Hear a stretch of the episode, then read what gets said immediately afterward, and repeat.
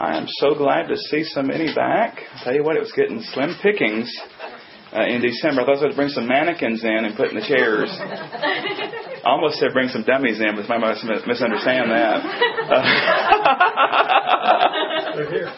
oh, I, but uh, we're glad to see you tonight, and we're still in the book of Jude. And uh, if you want to go ahead and find your spot there, and of course, there's there's only uh, one chapter, so when you find Jude, you have it. When you get your worksheet, there's a whole list that we're going to go through to start out tonight. And I want your input and your interaction. Uh, you know, Wednesday nights is different than Sunday mornings. Um, Sunday mornings, uh, I preach a sermon. Wednesday nights, we try to study the Word together. And, and I want your input and your uh, interaction as we go through the Word together. So I'll wait till everybody gets that. And uh, we're going to ask this question of these Are these true? Are these true? And I want to talk about these. So enough worksheets? Everybody have one?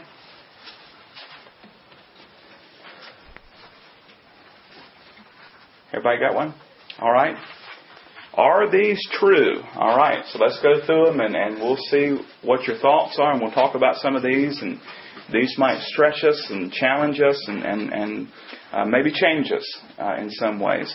The Bible contains the Word of God. The Bible contains the Word of God. Is that true? True. Yeah, that's that's a tricky one, and that's that's one that uh, I kind of got started. The Bible is the Word of God. Uh, the reason we don't say the Bible contains the Word of God is because some people believe that only part of it is the Word of God, that there's other parts that aren't God's Word. That's a tricky one. I, maybe I should put that first. Uh, so the Bible is the Word of God. So just be on the lookout for that. I, I remember, I think when I went to work at a particular place, they asked me that question. You know, is this true? And uh, the Bible contains, the Bible is the Word of God. Uh, so it depends how you think about that. All right, here, here's the one. To protect someone's feelings, it is okay to tell a little lie. To protect someone's feelings, it is okay to tell a little lie. Depends on how long you want to stay married on that one.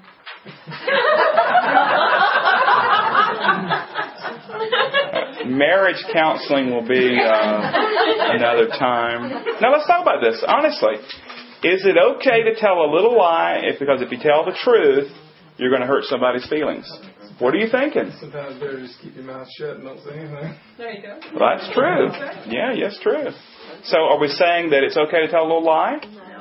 But we all do it because we are all compassionate people that don't want somebody's feelings hurt. Yeah, so this is one we struggle with, what we're saying. Uh, Daryl, I- I'm with you on that. Uh, you probably heard about the pastor that got to see this family's new little baby, and uh, he just looked at it, and they they just, you know, he saw this baby, and it was quite a baby, and he usually says that's such the cutest little baby. So all I could say was, "Now that's a baby." You know, that's all he could say about this one. Of course, now I got to be careful. I say your grandchild or something.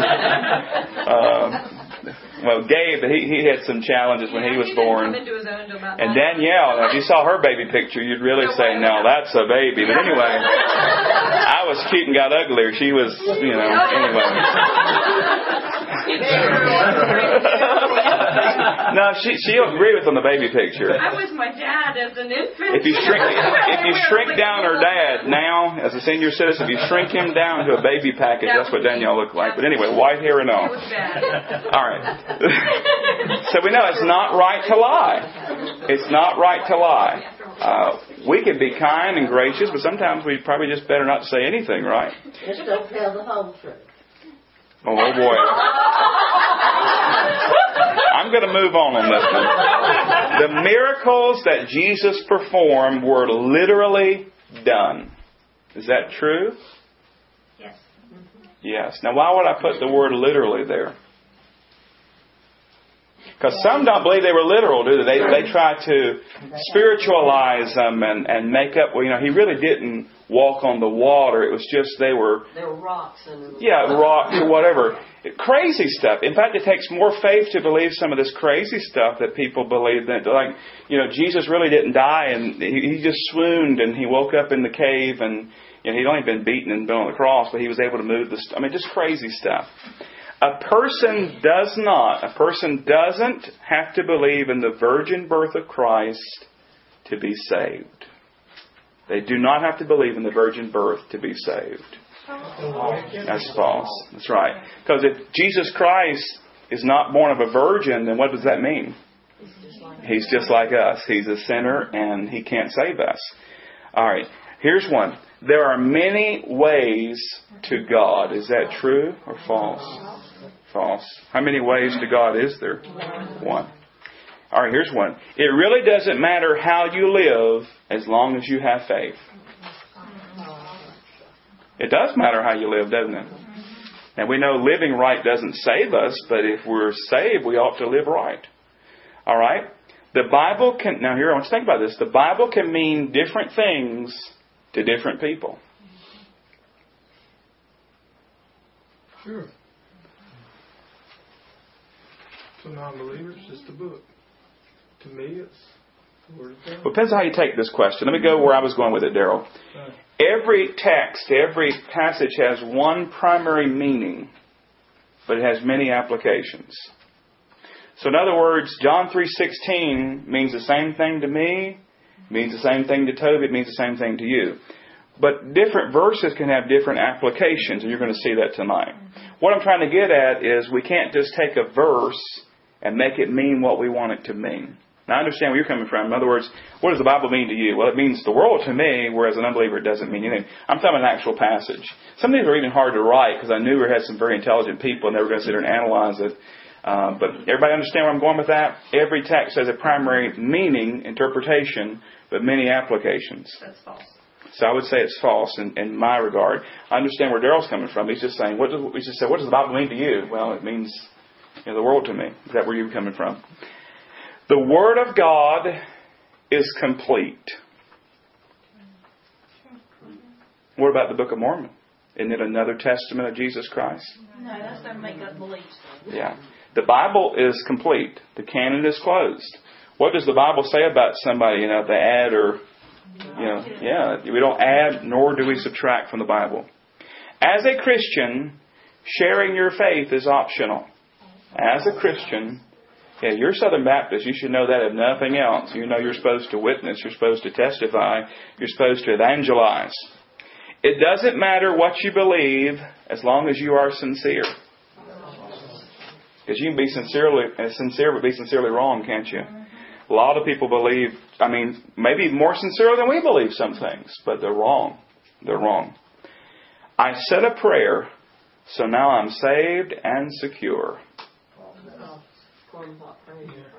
Mm-hmm. What I'm getting at with this one is, you ever met anybody who somewhere along the road prayed a prayer, and then somebody said, "Well, now you're saved."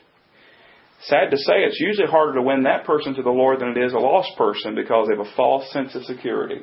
Salvation is not about saying a little prayer. We can get anybody to say a little prayer. You know, just say these words and you're saved. The Holy Spirit has to work in the heart and life of individual, bring, convict them of their sin, and bring them to saving faith. Baptism is necessary to salvation. This is one that people get messed up on. Baptism is very important. Baptism is important to Jesus and it's important to us, but it's not a part of salvation. What's the simplest thing to just blow that in the head if somebody says, well, you have to be baptized to be saved? What story in the Bible would you take them to? The thief on the cross. Today, after you get baptized, you'll be with me in paradise. Is that what Christ said? No, he says, today you'll be with me in paradise. Baptism is the first step of obedience, but it has nothing to do with salvation. The resurrection of Jesus Christ must be, must be believed in order to be saved. The resurrection of Jesus Christ must be believed in order to be saved. True or false? True. Why? Well, if you don't believe that, then you, you didn't say right. If he's still in the grave, then he's no better than any other religious leader, right? So we're lost. Jesus Christ is the only way to heaven. True. Doctrine is important. True or false? Doctrine is a set of teachings, So true. Okay, well, that's the point tonight. That's what we're going to talk about tonight. Doctrine is important. You know why? Because everything you just answered was based upon doctrine. And you answered on correct doctrine. Doctrine is a set of beliefs. What we're talking about is doctrine. What you learn in the Word of God is doctrine. The doctrines of the Word of God. Doctrine is truth, the truth of the Word of God. So when I say doctrine, I'm speaking about our doctrine, Christian doctrine, not just some other kind of doctrine. Um, and if you didn't understand doctrine, then you wouldn't know how to answer this question. Daryl, if you're thinking hard. What's the difference in doctrine and dogma? Well, I don't know if there is a difference. Uh, depends on what doctrine or dogma we're talking about. Um, doctrine uh, for a Mormon is going to be different than doctrine from a Jehovah's Witness and doctrine from a Christian. Uh, when I worded that, I said Christian doctrine.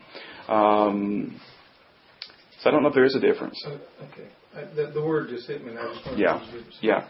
So if you didn't understand doctrine, you maybe couldn't answer some of those. You knew that resurrection of Jesus Christ is vitally important and you can't be saved apart from it. That's the doctrine, resurrection of Christ. You knew the virgin birth is vitally important. Without it, without it, we can't be saved because he would be just another man like us. That's doctrine. The whole point tonight is to talk about this. Doctrine is important. We're going, we're supposed to fight for the faith. So go to Jude now, and let's jump in, and we're going to pick up there at verse. Let's go back and just read the whole whole passage up through verse four. We're studying verses three and four tonight. If you're with us last year, we studied verses one and two. We're jumping on three and four tonight as we make our way through the book. Uh, Jude, beginning at verse 1. Jude, a bondservant of Jesus Christ and brother of James, to those who are called, sanctified by God the Father, and preserved in Jesus Christ. Mercy, peace, and love be multiplied to you. Beloved, while I was very diligent to write to you concerning our common salvation, I found it, I found it necessary to write to you, exhorting you to contend earnestly for the faith, which was once for all delivered to the saints. For certain men have crept in unnoticed, who long ago were marked out for this condemnation, ungodly men who turned the grace of our God into lewdness and deny the only Lord God and our Lord Jesus Christ. Now, you'll notice right away who this is addressed to. It says, Beloved. Uh, Jude is one that loved these people he was writing to. He's a caring person. He's a compassionate person. In fact, he loved them so much, he wrote what we're about to study tonight and, and, in the days to come. Now, several lessons from this passage. You have a worksheet and you have some blanks you can be filling in, some notes there if you want to as we go through. Several lessons from this passage. Number one, as Christians, we are part of the same body. The same body. I want you to notice back there again in verse number 3 where it says, Beloved, while I was very diligent to write to you concerning our common salvation. When it says common salvation, it means the salvation that all believers share. What it's talking about here is unity. Unity. Now, we're meeting here in Anson County, uh, technically in Polkton, North Carolina. 28135 is our zip code. Is it Ansonville? Is it Polkton? Well, depends who you ask. Um, we're technically by the government. We're Polkton, North Carolina, 28135. We're here together. But you know what? Over probably down the road at Rocky River, they're meeting tonight. We can go over and uh, New Home is having a meeting tonight. First Baptist is having a meeting tonight. Different bodies, local fellowships, but guess what? We're all one in Christ. We share common salvation. It's wonderful. It doesn't matter what our skin color is, what our nationality is. Doesn't matter what our bank account is. It doesn't matter what our vocation is. We are one in Christ. Not only those who are meeting in the United States, we have brothers and sisters who are uh, perhaps meeting in Africa or Asia or somewhere else around the world. We are one in Christ. And, and here's what Jude says there. Beloved, while I was very diligent to write to you concerning our common salvation. In other words, my theme was going to be our common salvation. That's a pleasant theme. That's an awesome theme. He, wanted to write about it. He was excited about it. He's like, I was diligent. I was ready to write, but that's not what he ended up writing about. That's interesting. Because look at the next couple of words there. I found it necessary to write to you, exhorting you to contend earnestly for the faith which was once for all delivered to the saints. In other words, there was a change in plans.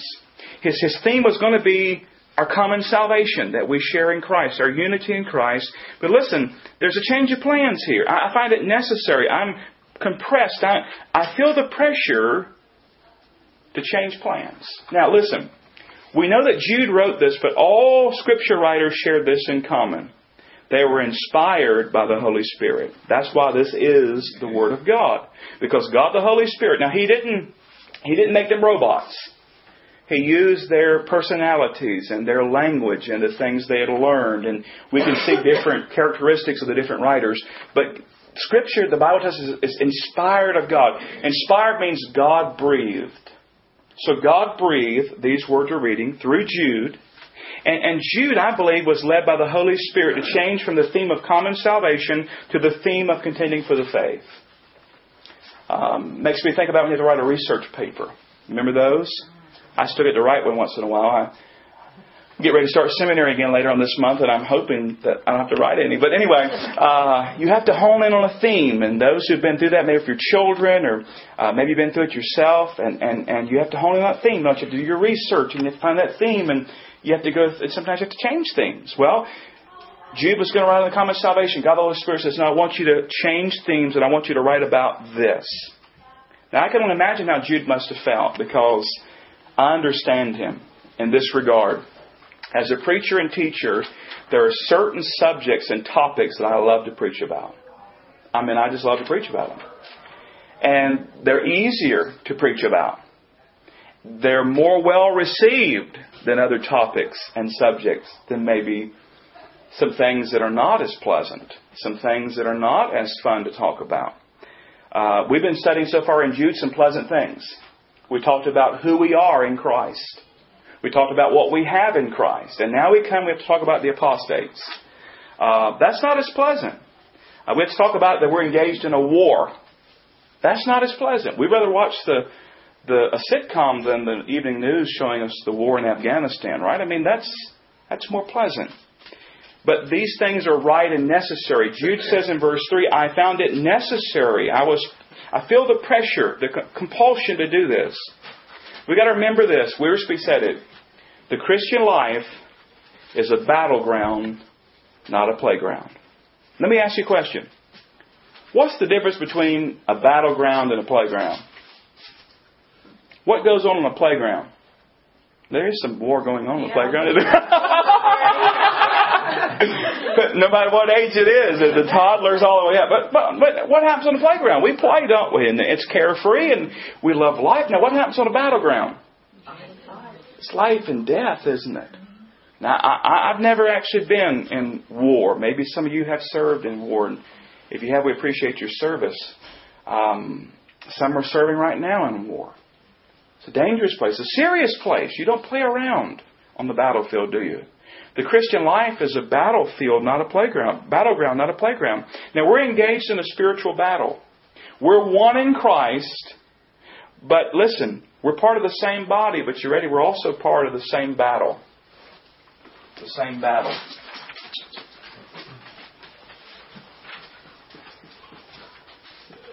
I want you to notice the next part there, where it says, I found it necessary to write to you, exhorting you to do what? To contend earnestly for the faith which was once for all delivered to the saints. Now we know who our enemies are tonight, I hope. As a believer, we battle against three primary things the world, the flesh, and the devil. Let's talk about the world. When we say the world, does that mean that well, we battle against the beautiful sky and the sunset? No. The evil world philosophy and system. When we say we battle against the flesh, we're talking about your skin right there on your bones? No. Maybe you do battle it sometimes. Uh, we're talking about what? We're talking about the old man. The old nature loves to rear its ugly head. Then we talk about the devil. We know who we're talking about. We're talking about our enemy. And of course, the devil's not alone. Uh, others fell with him. And uh, he's our enemy, our sworn enemy. Uh, the Bible says we're to, to, be vigilant, sober, and walk circumspectly, looking around. Why? Because our adversary is a roaring lion, seeketh whom he may devour. Uh, if words went out tonight on the news that there was a roaring lion loose in Anson County, uh, would you walk a little bit different into your car tonight? Probably. Uh, well, guess what? There is a lion loose in Anson County tonight. His name is Satan. And uh, we have to realize that we're in a battleground. We're in a battle, a spiritual battle. Now let's talk about definitions real quickly. What does it mean to contend earnestly? What does that mean? Well, it, the, the Greek word uh, is the basis of our English word agonize.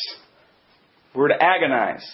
Uh, as one person said, we're not called to passive service, but to vigilance for the cause of Christ. So we're to agonize, we're to contend, we're to battle, we're to fight for the faith. Now, when it says the faith, we're not talking about the faith that's like you have a, your own personal belief.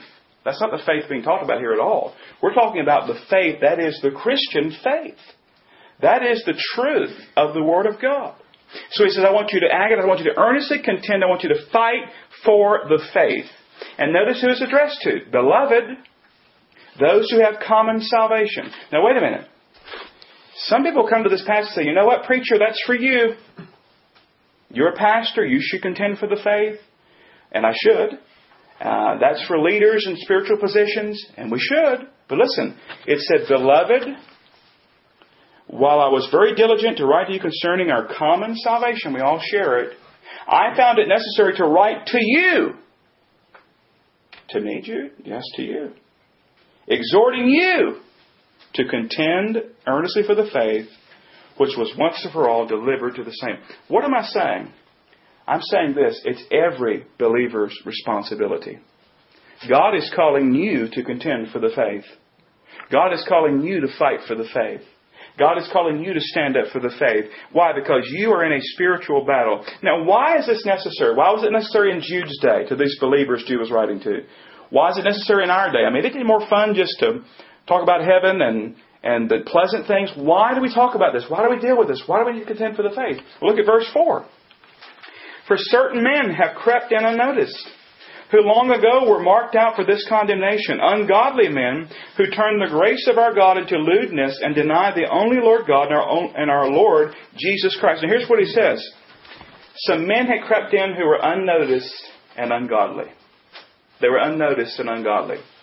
What does it mean when it says they were unnoticed? Well, they did not come in announcing, Hello, we're false teachers. We're here to destroy the work of God. They didn't do that. By the way, what does it say about our enemy, Satan? He comes robed how? As an angel of light, doesn't he? He didn't come with a pitchfork and a ponytail.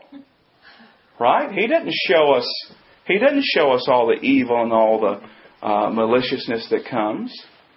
You ever seen a? It's kind of like I think about a beer. You ever seen a beer commercial where they show you somebody living in squalor beating his wife? They don't show you that, do they?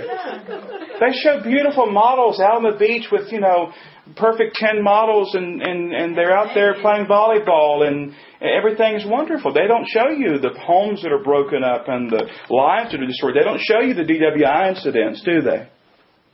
No. We find that these things are presented in the best possible light. And these false teachers, it says what? It says they crept in.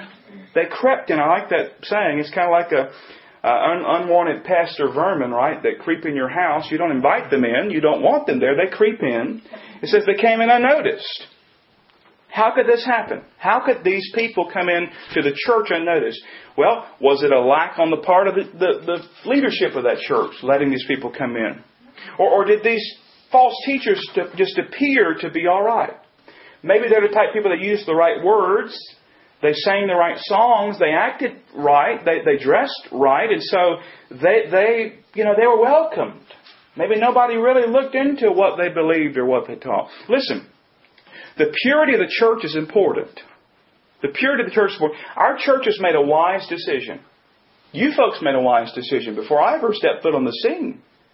When you revised your constitution to talk about the fact that while people can present themselves for membership, they'll not be voted upon until they have a meeting with the pastor or and or a deacon to go over things and see if they uh, read and agree with our doctrinal statement, because doctrine's important, right? And, and they agree with our, our, our church covenant. Why? Because if they don't agree with that, they don't belong here as members, right? Now, we welcome all that will come. We want to hear the gospel. They're welcome to come. But when you want to become a member of this local fellowship, you have to believe certain things. You have to stand upon certain things. And, and these people, they crept in. Maybe they said yes. Now, people can come in and lie, can't they? Ever how they did it, they didn't come in the front door saying, We're false teachers. We're here to spread all kinds of stuff. They says they crept in unnoticed. They came in the side door. They slipped in. They settled down among the believers there. The purity of the church is important, beloved, but notice likewise, not only were they unnoticed, they were ungodly.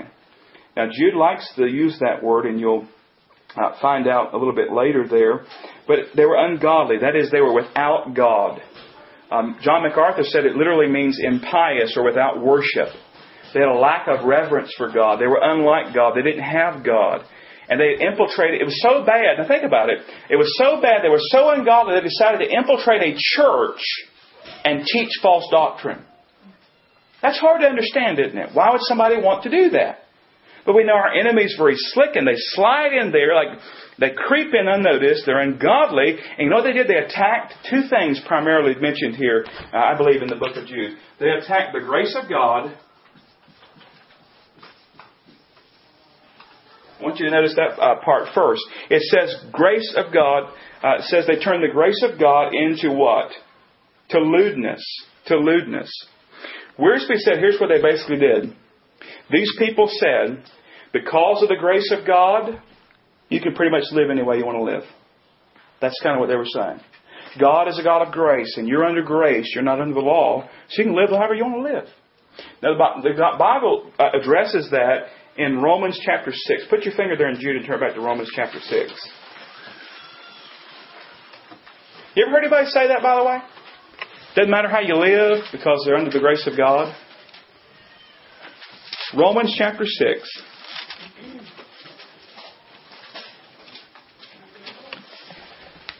Look at what it says there. They, they turn the grace of God into lewdness. Romans 6 1. What shall we say then? Shall we continue in sin that grace may abound? Now don't close it up here, but think about that, that reasoning for a moment, that logic. Hey, let's sin so more of God's grace can abound. That's a great plan, isn't it? Let's sin a little bit more. God's grace is here. But look at what it says in verse 2. Certainly not. How shall we who died to sin live any longer in it? Listen, when you came to know the Lord Jesus Christ as your Lord and Savior, it broke the power of sin concerning you. You. You've been delivered from the penalty of sin. The wages of sin is death, but the gift of God is eternal life through Jesus Christ our Lord. The, the power of sin has been broken. If you as a believer sin, you choose to sin. You cannot say the devil made me do it because you chose to do it. And praise God, one day we'll even be delivered from the presence of sin in a place called what? Heaven. The penalty, the power, and even the very presence of sin. These people said, listen, Let's just take the grace of God and let's turn into lewdness. In other words, you know, live how you want to live. Just in, just enjoy. Just do what you want because you're under grace. They attacked the grace of God, but then they attacked the deity of Jesus Christ.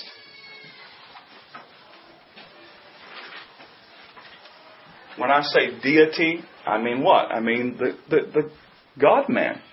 Look at what it says in the end of verse number uh, 4 uh, who turn the grace of our God into lewdness and deny the only Lord God and our Lord Jesus Christ. In other words, they denied Christ. Now listen, if a person denies that Jesus Christ is God in the flesh, they're a false teacher and they're lost. I don't care what else they teach. I don't care how dynamic they are. I don't care what else they say that's good. If they deny the deity of Jesus Christ, they're a false teacher and they're lost. And if they're teaching that in church, then they are in some pretty sad shape, say the least. This right here, beloved, is what our whole life is about. If He's not God, He's not our Savior. They attacked. Look what it says. They attacked the Lord Jesus Christ. Now I want you to understand something tonight. The false teachers are still alive and well. Brothers and sisters, we're to contend for the faith. We're to fight for the faith. And we'll talk about that, how to do that practically in a moment. But there's one more same thing we find here. We have the same body, the body of the Lord Jesus, right? We have the same battle. We're to contend for the faith. But also as Christians, we're to believe the same Bible. And when I say the same Bible, I don't mean we just have one copy of it and we all have to share it. We all have our own copy. I think everybody brought their Bible tonight. What I'm saying is this. Look at what it says back in verse number 3. Beloved, while I was very diligent to write to you concerning our common salvation, I found it necessary to write to you, exhorting you earnestly. Now, watch this part. Earnestly contend for the faith, and watch this part, which was once for all delivered to the saints. Now, we said the faith is what? The faith is the set of teachings, the doctrines. We call it what? The Bible. Now, of course, it was still being written when Jude was writing this. He was writing part of it. We said tonight the Bible's complete, right? So we hold in our hands the very Word of God. We hold in our hands the teachings, the doctrine, the truth concerning Christianity. This is a sacred trust, once for all delivered to the saints. Notice it was once delivered. God's not still having more scripture written. It's complete. Notice it was delivered. It wasn't discovered, it wasn't made up, it was delivered and delivered to the saints. Now, the reason we have a Bible tonight is because somebody delivered it in our hands. God in His grace saw fit that we have a copy. You can go back and study how Scripture came to be translated and keep going. It's amazing to see God's hand at work. But here's what we need to understand, beloved. Somebody passed this sacred trust on to us, and we must pass it on to the next generation. Think about a baton runner, if you will, and he has that baton, and he's running, and he's running, and he's running, and he sees up ahead the next runner. What's his responsibility? To stop and say, Well, I've got a baton. What's he supposed to do? He's supposed to run. He's supposed to do what? Pass that baton safely to the next runner who will then run to the next runner. That's the picture here, beloved, if you will. We have been given in our generation a sacred trust, the Bible, Christianity. And there's another, another generation coming up. And we're to hand off the sacred trust to the next generation. If we don't, who will? Think about it. Are we giving the sacred trust? Are we giving, uh, giving this off to the next generation? Here's what's interesting. I like what one writer said. While, the, while it was once delivered, the faith was once delivered, it must be contended for in every generation. It was once delivered, but it must be contended for in every generation. False teachings alive and well. We could go access it real quickly. You can come up to the parsons, we'll turn on some of the church channels. Now, there's some great stuff on there. You can watch Adrian Rogers. You can watch uh, David Jeremiah. You can watch James Merritt. You can watch some wonderful Bible teachers and preachers on there to encourage you. And that's what I do. But you can also find some weird people on there. I mean, some strange birds.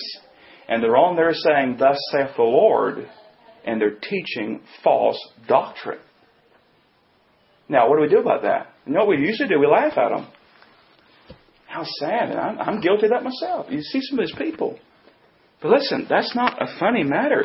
They are teaching damnable heresy.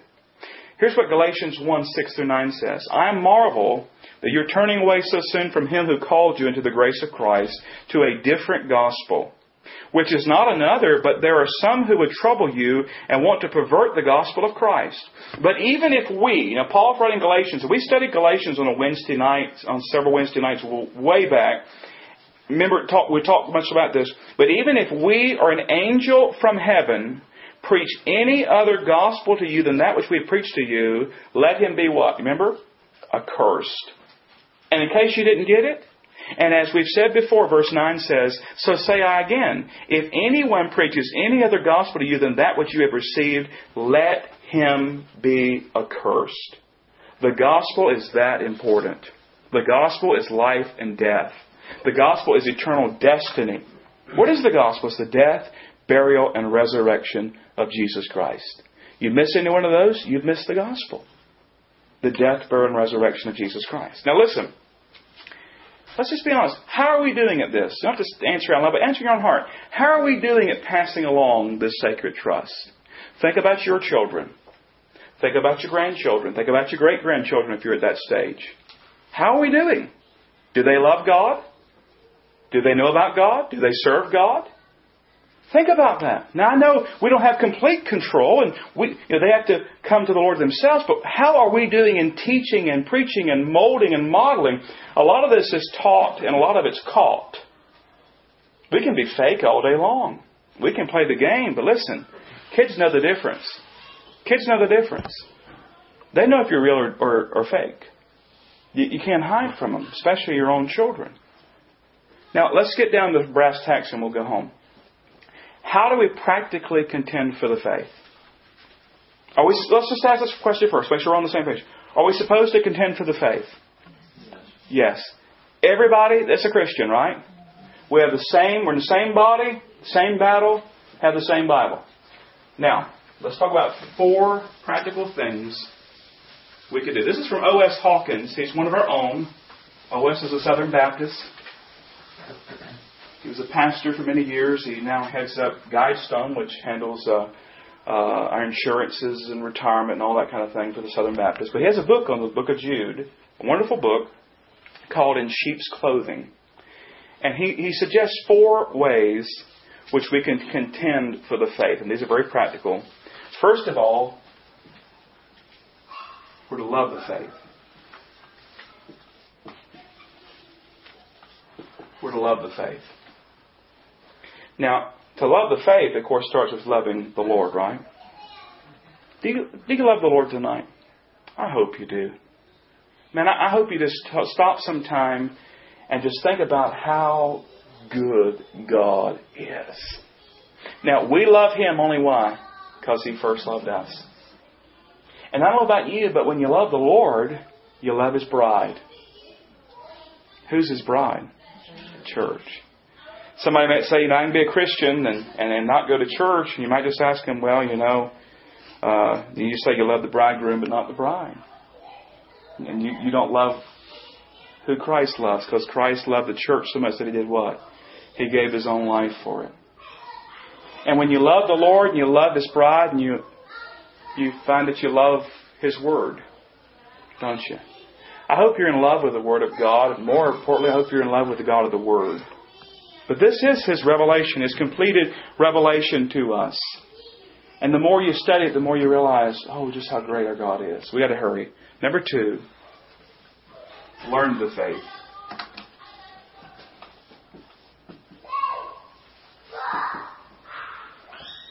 Learn the faith. Don't you wish you had that kind of energy? I wish you did too. Y'all look kind of sad.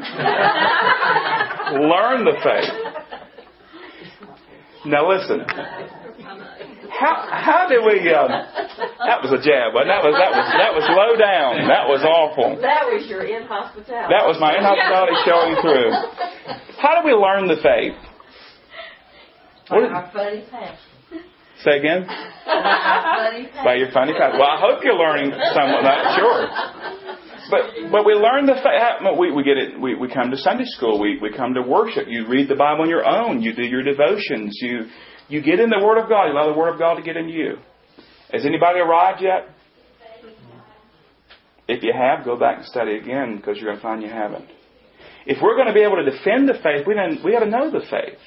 Now, I asked you earlier, what would you say to somebody who says, "Listen, you've got to be baptized to be saved"? Very simple answer, isn't it? Just take a moment. Well, look, the Lord Jesus says right here. Uh, somebody said, we have to do good works to be saved. Wait a minute, let's go to Ephesians where it says, For by grace you saved the faith that not of yourself is the gift, of, not of works, lest any man should boast. We're to learn the faith. Third, we're to live the faith. If we're truly going to contend for the faith, we ought to be living the faith. You know, one of the greatest arguments against Christianity is the way some Christians live. You ever think about that? I saw a piece, I don't remember if it was in the newspaper, maybe some of you saw it, or it might have been in, in the Biblical Recorder, about where clergy line up in regards to people's trust and respect. I just saw it today. It was a real discouraging thing to read. We were behind police, I think was one, so. Nurse. Did you see the same? Maybe it wasn't in Charlotte. Was it Charlotte Observer? I don't know where it was. Okay, we're behind nurses, school teachers, uh, police. I forget who else. People don't trust clergy. Why? false teachers and fallen teachers. You know, some of the ones that fell, they weren't false teachers necessarily. They, they failed. Uh, what an indictment against us. We're to live the faith. If we say we, we need to practice what we preach, how can we contend for the faith if we're not even living the faith? And then fourth, and I want you to hear this carefully now, loose the faith. Not, not lose the faith, but loose. Two O's. Loose the faith. OS had to get his other L in there, I guess. Loose the faith. What do you think it means to, to loose the faith? It means to share the faith. This is about evangelism and, and the gospel. Uh, this is about uh, getting out the gospel and the truth. This is about, if you will, when somebody asks you something, instead of saying, "Well, I saw on Oprah," or uh, you know, Dr. Phil said this, or or uh, Donahue, or, or Geraldo, or, or whoever else you watch, Thomas the Train, um, whoever it is, you say, "Listen, God's Word says." Because what? That's the ultimate authority, God's Word. Let me ask you a question. We're going to go here in a minute. Is this popular? no. Uh, this is not popular. I think there's a great picture. A lot of you are with us when we studied Nehemiah. And there's a great picture, I think, in contending for the faith in Nehemiah. Was, I kind of saw it, and I had students and authors brought it up. And that is, there's a positive and a negative side, if you will, to contending for the faith. There's a building and a battling. Remember Nehemiah? He had some people that were against him. Sanballat, Tobiah, I can't remember the third name. These people were enemies of, of Nehemiah, enemies of God. And remember Nehemiah 4, 17, 18 says this. Those who built on the wall and those who carried burdens loaded themselves so that with one hand they worked at the construction and the other held a weapon. Every one of the builders had his sword girded at his side as he built, and one sound of the trumpet was beside me. In other words, they had a sword in one hand and a trowel in the other. They were building and battling, building and battling. That's the Christian life. We're building up ourselves in our most holy faith, and we're battling for the faith. See, the question is not, is it popular? The question is, is it right? And you know what? Contending for the faith is right. So, final blank there. It's either contend for the faith or disobey. It's that simple. We either contend or we disobey. Which will you choose? How do we do it, preacher? Well, I think OS summed it up nicely. Love the faith, learn the faith, live the faith, and then loose the faith. Don't lose the faith, but loose the faith. Share the faith of the gospel. Father, we love you and praise you and thank you for this time. Thank you for your blessings. Thank you for the faith, the sacred trust. Help us, Lord, to contend for it. Help us to pass it on. Help us to stand and live and, and teach it and preach it and die by it. Help us to be faithful, O God. I pray that you'd help us to share our faith. Help us to reach others with the gospel. Go with us now our separate ways. Watch over us. Be with us. Help us in all things. Be more like Christ. I pray your Holy Spirit to be working in us to bring about those fruits of the Spirit. In Jesus' name, amen.